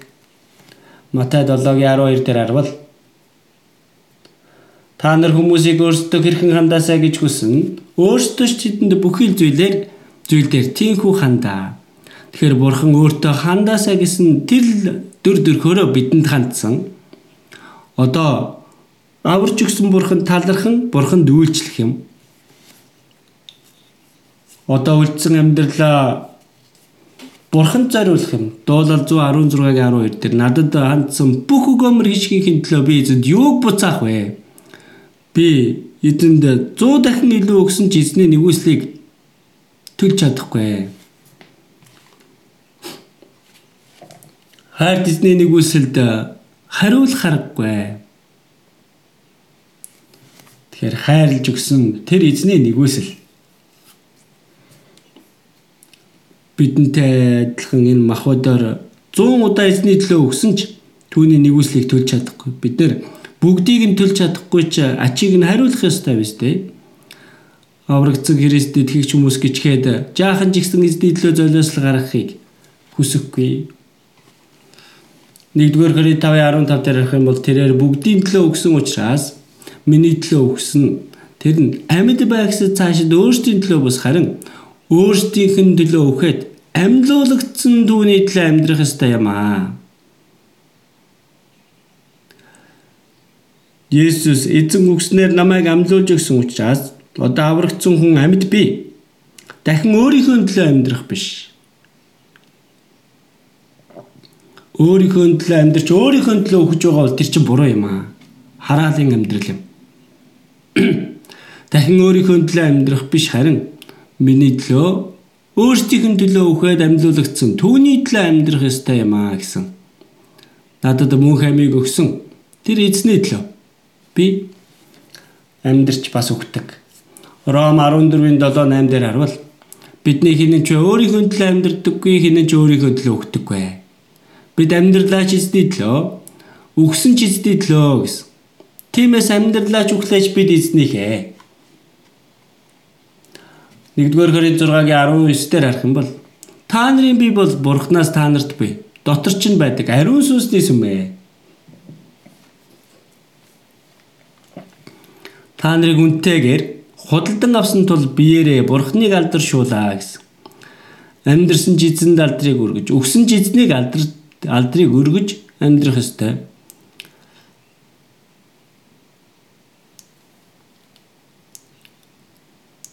Петр ч гэсэн өөрөө эзэнд өөрийн үхлээр буюу буруу харж доошо харан загалмай цовдлогдсон эзэнд алдрыг өргөсөн байдаг. Та бүхэн юу гэж бодож байна? Эзний төлөө. Ямар золиослыг гаргаж чадах вэ? Бидний төлөө өгсөн эзнийг бодох юм бол бид үлдсэн амьдралаа бүгдийг нь эзэнд зориулан амьдрах нь зөв юм аа тэр амьдралыг тэр золиослыг авах хангалттай зол нэгэн байж байгаа. Амьдрсан ч эзний төлөө, өгсөн ч эзний төлөө. Амьдрсан чи өгсөн ч би эзнийг гэсэн байна. Элч Паул өөрийнх нь хүсэл нь юу вэ? Би амьдрсан ч өгсөн ч амьарч бай, өглөөрч бай бид минь Христ өргөмжлөгдөх болно гэж хэлдэг. Христл өргөмжлөгдөхийг би хүсэж байна. Филиппой 3:8 дээр нь харвал Элж Паул хэлэхдээ би Христ Есүс эзнээ танин мэдхийн хосгүй давуу талын төлөө бүх юмсыг хохирол болгон үздэг. Би түүний төлөө бүх юмсыг хохирлыг амсаж Тэдгээрийг хог гэж үздэгэ гэсэн. Эзнийг эзнийг мэдэх мэдлэг мэдлэг нь хосгүй давуу тал юм аа гэсэн. Бусад бүх мэдлэгийг хохирол гэж үзсэн гэсэн байна. Хог гэж тооцсон байна. Зөвхөн эзнийг мэдэх мэдлэгээр. Есүс бол миний эзэн миний зүрх сэтгэл дотор байна. Би түүгээр сэтгэл хангалуун байна эзнэр биш юм бол өөр юугаар сэтгэл хангалуун байх гэж байна. Христэд итгэж хүн жоохон зовлон, жоохон хүнд хэцүү асуудал гарах юм бол, жаахан ядуур зүдүр э, зовх юм бол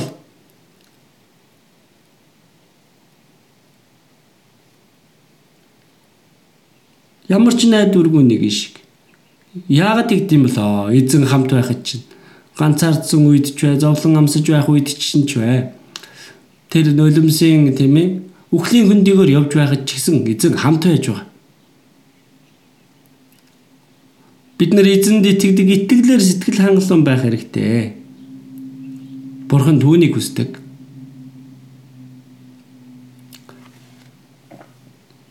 За одоо сүүлийн сургаалт зөвлөгийг нас харцгаая. 47 Матай 13-ийн 47 Мөн Тэнгэрийн хаанчлан төрөл бүрийн загас барихаар тэнгист хайсан том тортой адил юм. Тор дүүрмөс тэд түүнийг эрэг дээр татаж гаргаад сайн нэгэн савнд хийн харин мууг нь хайн. Үеийн төгсгөлж мөн ийм байх болно. Тэнгэр илж нар ирж зөвтийн дундаас ёрийн мууг ялгаж тэднийг галтай зууханд хайн. Тэнд уйлаа шүд амирхан буй. За энэ гурван сургаал зөвлөл холбоотой юм. Гурав дахь сургаал зөвлөл нь Тэнгэрийн хаанчлан төрөл бүрийн загас барихаар тэнгис тайсан тортой адил юм аа. Есүс Петр Яков За Йохан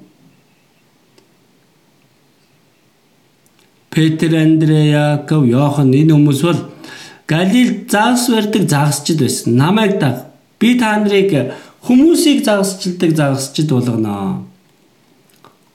Тэм учраас бүгд тороо орхиод бүгдийг хийж байсан ажлаа орхиод Есүсийг 3.5 жилийн турш тагсан. Тэгээд дахин амьсныхаа дараа дахин Есүс тэдний өмнө гарч ирдэг.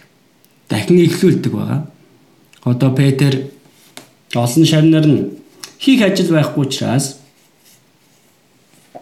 өмнө нь хайж байсан тороо аваад би загас барихаар явлаа гэтэл бусд нь ч гэсэн загас барихаар явдаг. Шүнжэнгөө зүтгэхэд нэг ч загас бариагүй. Үүрээр эзэн гараад ирдэг баг. Галил нуурын ирэг дээр загас байна уу хөлтүүдээ? Байхгүй байна. Зарныхаа баруун тал руу тороо хаяа. Асар их хэмжээний загас баригдсан баг. Йохан хэлэхдээ тэр нэг Есүс байна. Петр Тэр даруйда замнаасаа өсөрч ороод л далаагаар яваад очдөг. Тэгээ хартал дахин төрсөн Есүс, дахин амьсан тэр Есүс галт төлчихсэн загас талах байж байдаг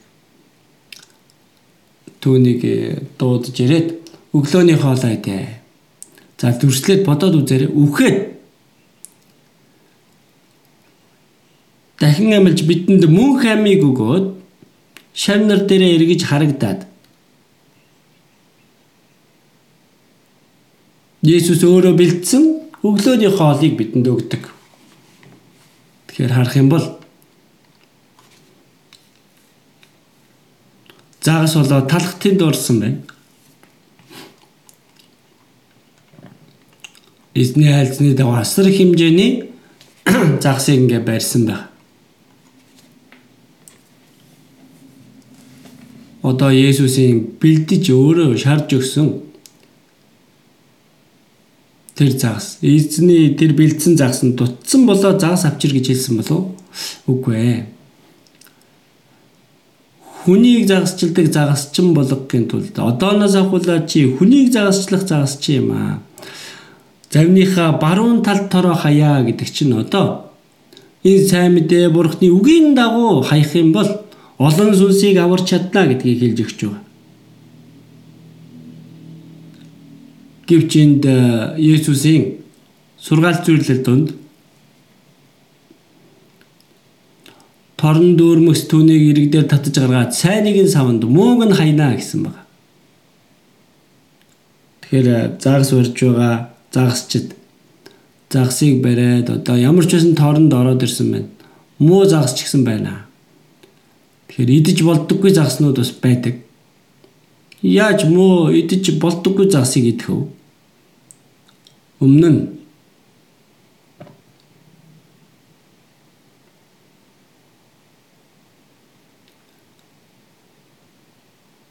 За хүмүүс нэг их иддэггүй зүйлс байдаг байсан шүү дээ. Ингээл матар ч юм уу. Иддэггүй тийм загаснууд байсан. Тэгэхээр бид нэр сайныг нь савнд хийж харин мууг нь ялгаж хайнаа. Энэ нь юу гэсэн үг юм болоо?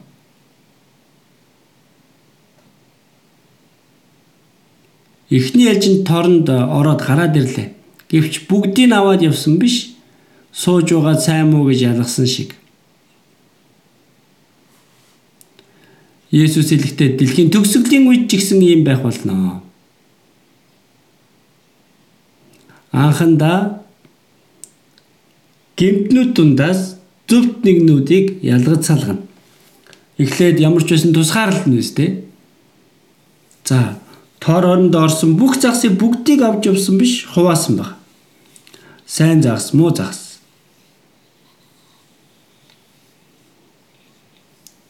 Зөвхт хүмүүсийг хорон муужууд дундаас салган тусгаарлана. Тэрийг мэдэх хэрэгтэй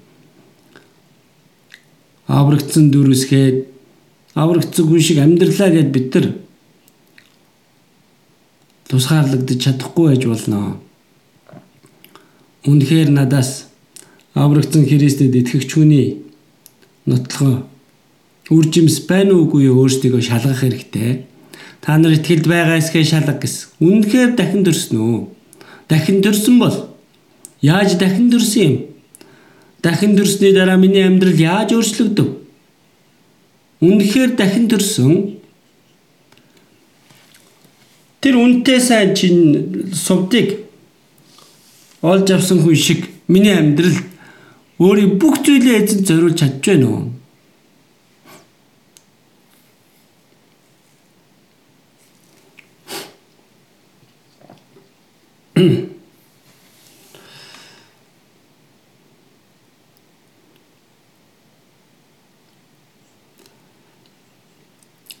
Тэгэхээр өглөөний тэр цай уулгаж талх болоод загсыг шарж өгсөн. Талх нь өөрт бидний төлөө зориулсан тэр биеийг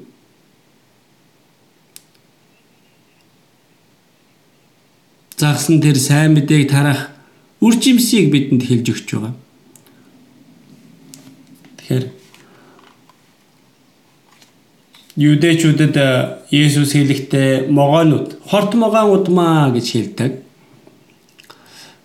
могоонууд, хорт могоон удам гэж хэлж байгаа фарисеучуд гим нүгэлтнүүд хүртэл та нар талхаг гэвэл хүүхэдтэй могооггүй, хорон мөгөөггүй гэж хэлдэг. Тэгэхээр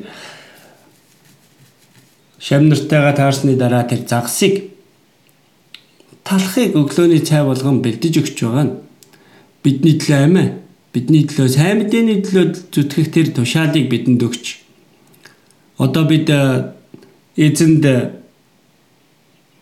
тэр загсыг шараад зориулж өгөх ёстой хүмүүс нь бид байж байгаа. Бид нэр эзэнд дуулууртай байдлаараа дамжуулаад өөрсдийнхөө амигч, өөрсдийнхөө цаг хугацаагч бүх зүйлсээ эзний төлөө зориулах ёстой. Тэгвэл эзэн бидний жинхэнэ тэр дуулууртай байдлыг авч өөртөө авч түүгээр хоолтгоо би дотгошоо түүн рүү орж түүнтэй хамт тэр надтай хамт хоололноо гэдэг еврей илчлэл 3:20 дээр харах юм бол эзэн би эзний дотор байж миний дуулууртай байдлаар дамжуулан эзэн хоололдгоо гэдгийг хэлж өгч байна.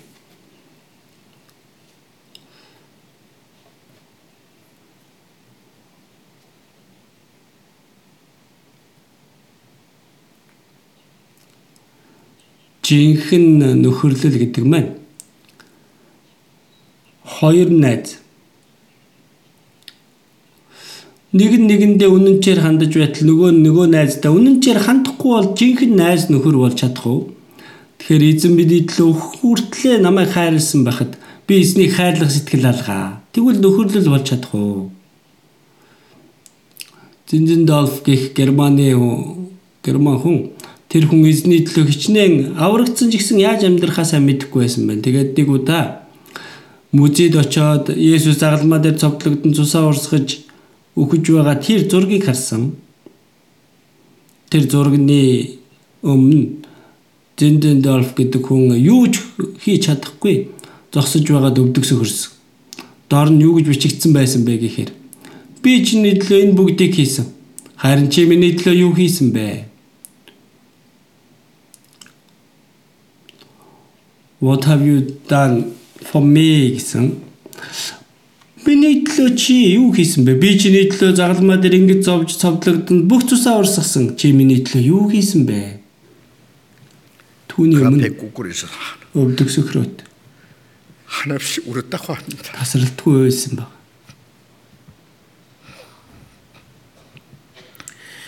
결국 진- 진전 돌파는 것이 Эцсийн 일어났습니다. зэмзэнд тэндээс босоод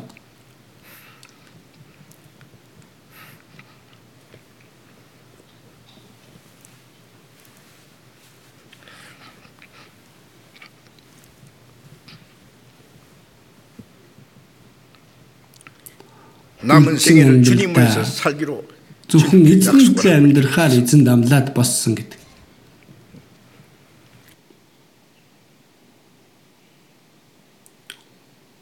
Баян хүн байсан өөрийн бүхий л эд байлгаа сайн мэдээний төлөө зориулж Англи Йохан Весли сайн мэдээ тараагаа явж байхад уулзсан.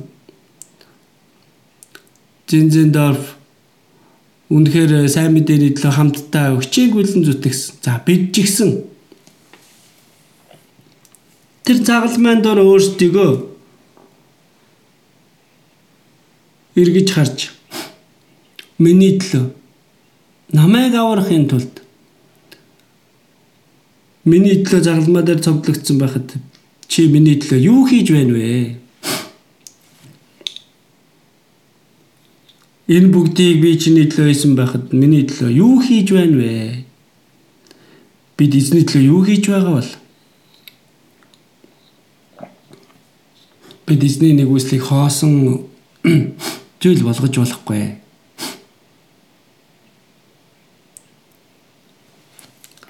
Сайн загас, муу загас гэдэг нь юу вэ? Эзэн биднийг аврахын тулд үнэтэй тэр төлбөрийг төлсөн байж байгаа. Тэгвэл бид нэр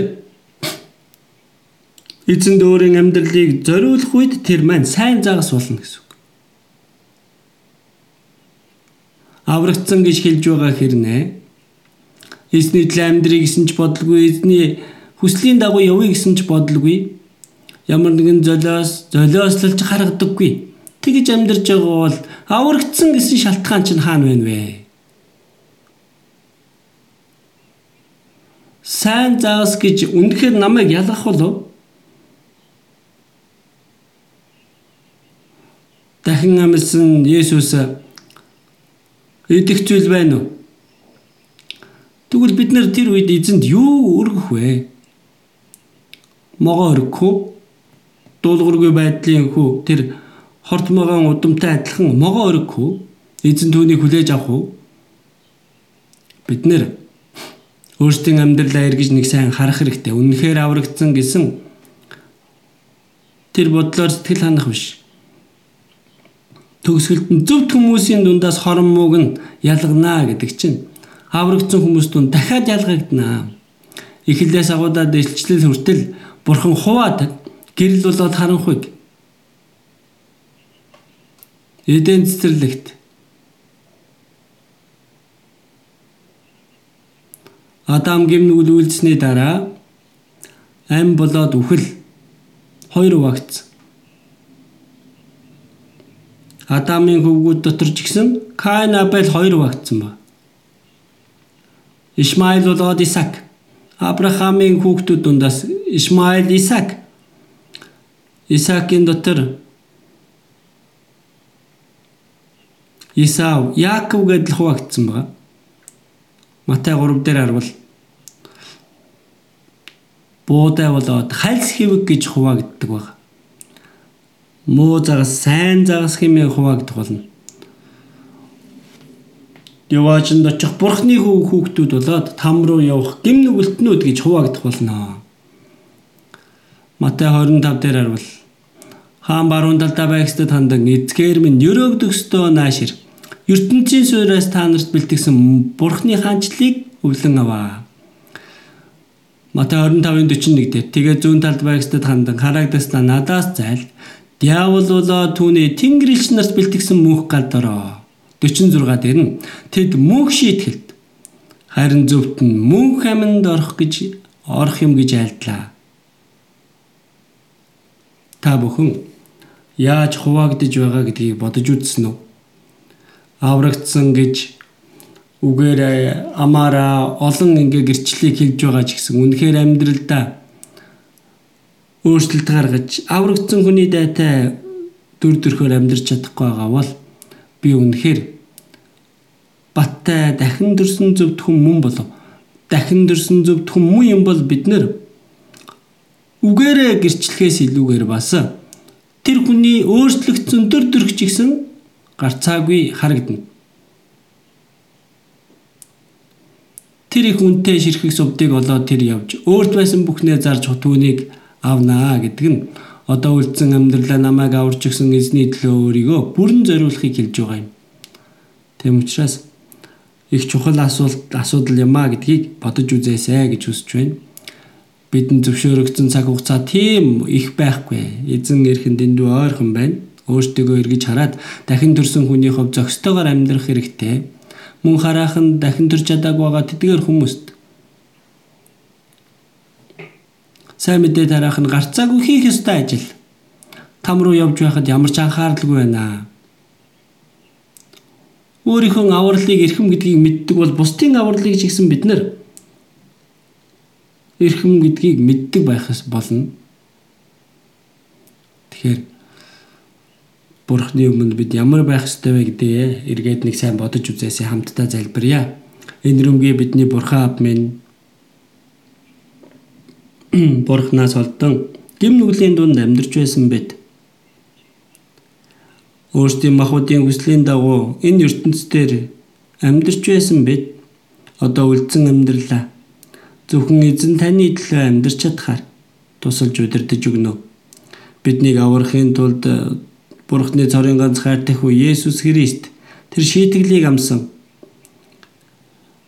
Бурхны урсгаж өгсөн тэр үнэт цусаар биднийг мөнхөд уучлж угааж өгсөн эзэн минь бидний бийж сэтгэлж эзэн танд худалдагдан одоо эзнийг болсон билээ. Одоо биднийг аварч өгсөн эзний төлөө Зөвхөн Бурхны алдрын төлөө амьдарч чадхаар бидний зүрх сэтгэл дотор байж захирч өгнө. Бидний дундаас нэгэн ч энэ ариун Бурхны нэгүслээс сүргээс холдохгүй байхаар нэгүслээд өргөж өгнө. Бидний эзэн Есүсийн нэрээр залбирлаа. Амен.